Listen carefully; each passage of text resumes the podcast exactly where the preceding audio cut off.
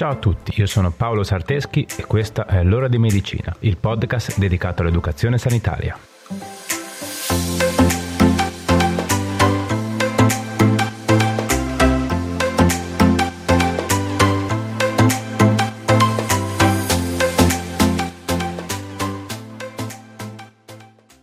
Ciao a tutti e bentornati. Oggi parliamo di un virus. Strano, eh? Ultimamente non si sente parlare d'altro. Però oggi parliamo di un virus un po' più leggero, che quasi tutti noi abbiamo già incontrato nella nostra vita, e alcuni di noi pure senza neanche accorgercene. Siete curiosi di sapere chi è? Ve lo presento subito. Si chiama Epstein-Barr, abbreviato EBV. È il nome dell'herpes virus che causa la mononucleosi, conosciuta anche come malattia del bacio. Questo è un virus molto comune e diffuso, come vi dicevo poco fa, tant'è che il 90% della popolazione mondiale entra in contatto con il virus durante la propria vita. Ok, ma prima di iniziare fatevi salutare meglio. Come state? Passata bene la settimana? Spero di sì. Lo scorso venerdì è uscita la puntata in collaborazione con Elena Corsi Buttini. L'avete ascoltata? Vi è piaciuta? Che ne dite se prossimamente provo a fare più puntate in collaborazione con altri professionisti? Fatemi sapere cosa ne pensate. Scrivetemi sui miei canali social. Vabbè, non vi rubo altro tempo, direi che possiamo iniziare. Pronti? Partiamo.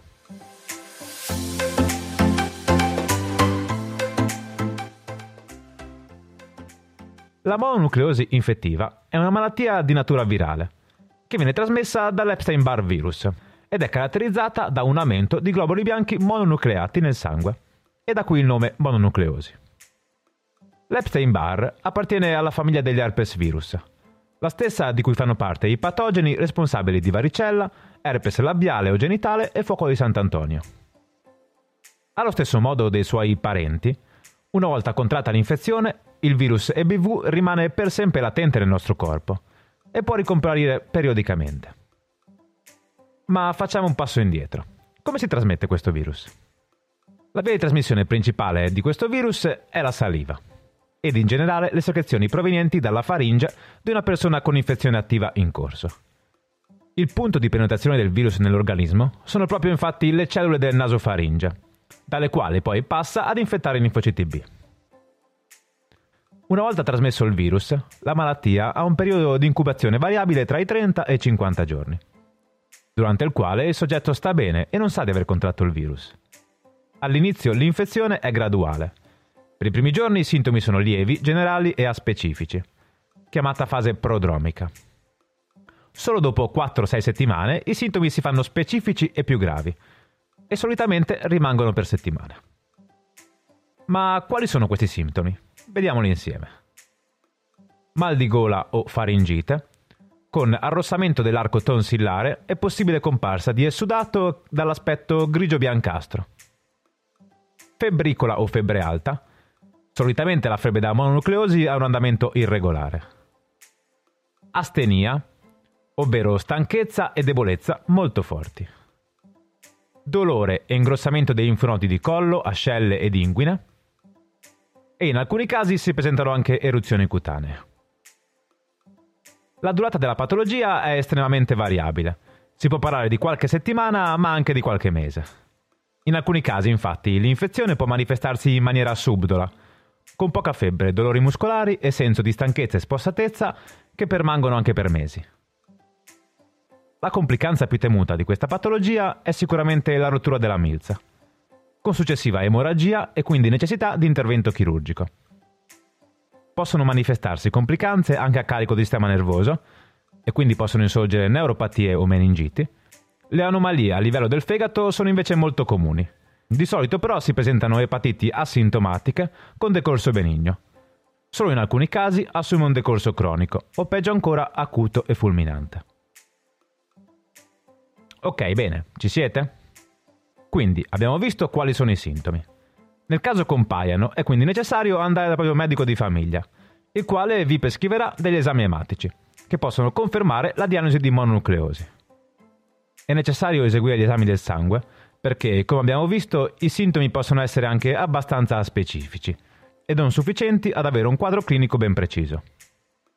Quindi la diagnosi in questo caso viene fatta grazie a sintomatologia, emocromo, che andrà ad evidenziare un aumento dei globuli bianchi e in particolar modo dei linfociti. IgG ed IgM contro gli antigeni del virus Epstein-Barr. Le IgM indicano un'infezione in corso, mentre le IgG indicano che hai avuto un contatto progresso con il virus.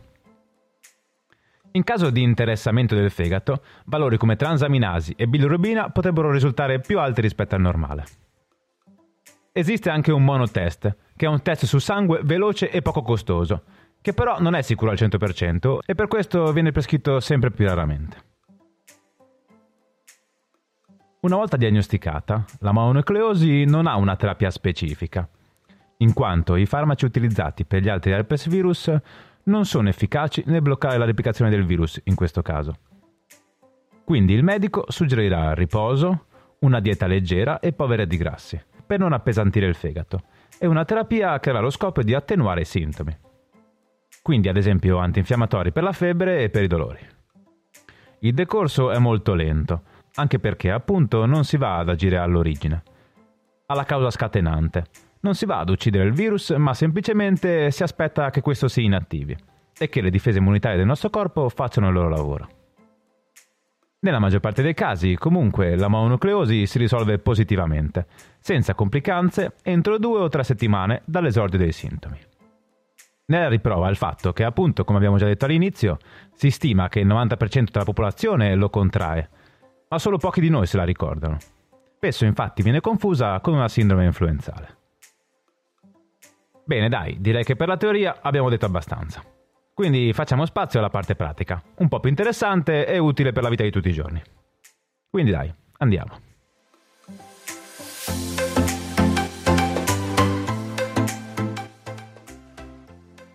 Uno. Se hai mal di gola o faringite, non assumere antibiotici di testa tua. E questo te lo dico dall'inizio, eh. Ti ricordi la puntata sull'antibiotico resistenza? È la puntata con cui ho scelto di inaugurare questo mio percorso di educazione sanitaria con te. Vai a recuperarla se te la sei persa. Comunque, gli antibiotici non hanno alcun beneficio sulle infezioni virali, quindi prenderesti una terapia del tutto inutile. E soprattutto nel caso della mononucleosi, dove il fegato è già affaticato, potremmo andare a faticarlo ancora di più. Vai dal tuo medico, che sicuramente prima di prescriverti una terapia antibiotica farà le valutazioni del caso, che solo un professionista esperto può fare. 2. Se hai la mononucleosi, riposati e non andare a scuola o al lavoro, per evitare di trasmetterla a colleghi, compagni di scuola o di università.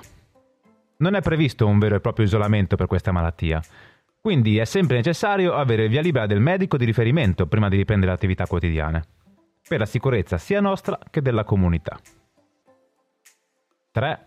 La mononucleosi, come abbiamo già detto, solitamente ha un percorso favorevole, ma abbiamo anche visto che se trascurata può causare complicanze anche gravi, a carico di milza e fegato. Per questo motivo è essenziale che se sei malato resti a riposo, limitando al massimo l'attività lavorativa e fisica.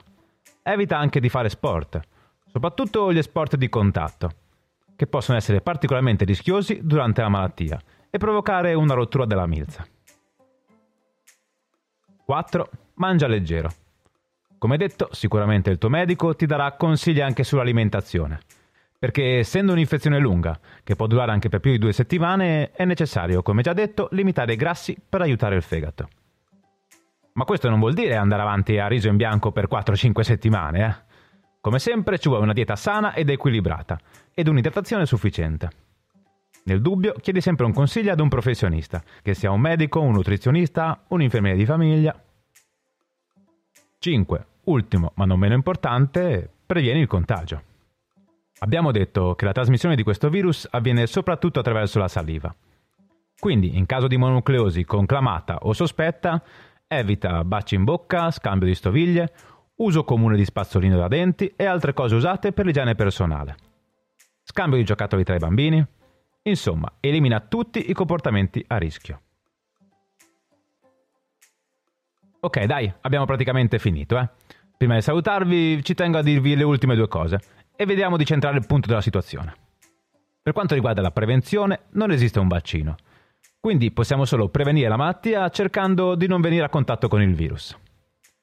E come spesso succede con le infezioni virali, è sempre importante avere un occhio di riguardo non solo per se stessi, ma anche per l'intera comunità Quindi, se hai sintomi che possono farti sospettare un'infezione virale, contatta il tuo medico e cerca di non contagiare altre persone. Nello specifico, se presenti febbricola, mal di gola o spossatezza, che sia influenza, mononucleosi o altro, il ritornello è sempre quello. Resta a casa. Farà bene a te e a chi ti circonda. Bene, eccoci alla fine. Che dite? Puntata noiosa? Spero di no, dai. Ridendo e scherzando, siamo già arrivati alla puntata numero 24. Incredibile, sono veramente contento. I numeri di ascoltatori aumentano di giorno in giorno. Se vi va ad aiutarmi in questo mio progetto di educazione sanitaria, condividete queste puntate sui vostri canali social e fatemi conoscere ai vostri amici. Prima di salutarci, lasciatemi ringraziare anche questa settimana la mia collega Brenda Rebecchi, che mi aiuta e supporta da sempre. E ovviamente grazie anche a voi, che mi seguite quotidianamente su tutti i miei canali social. Mi fa sempre un sacco piacere. Sto preparando una specie di contest per tutti voi che mi seguite anche sui social. È un'idea che ho da tempo e forse è venuto il momento di realizzare. Rimanete sintonizzati nelle prossime settimane e che vi farò sapere di più. Ok, per ora direi che è tutto. Ci vediamo sui social e ci sentiamo venerdì prossimo per un'altra puntata. Ciao!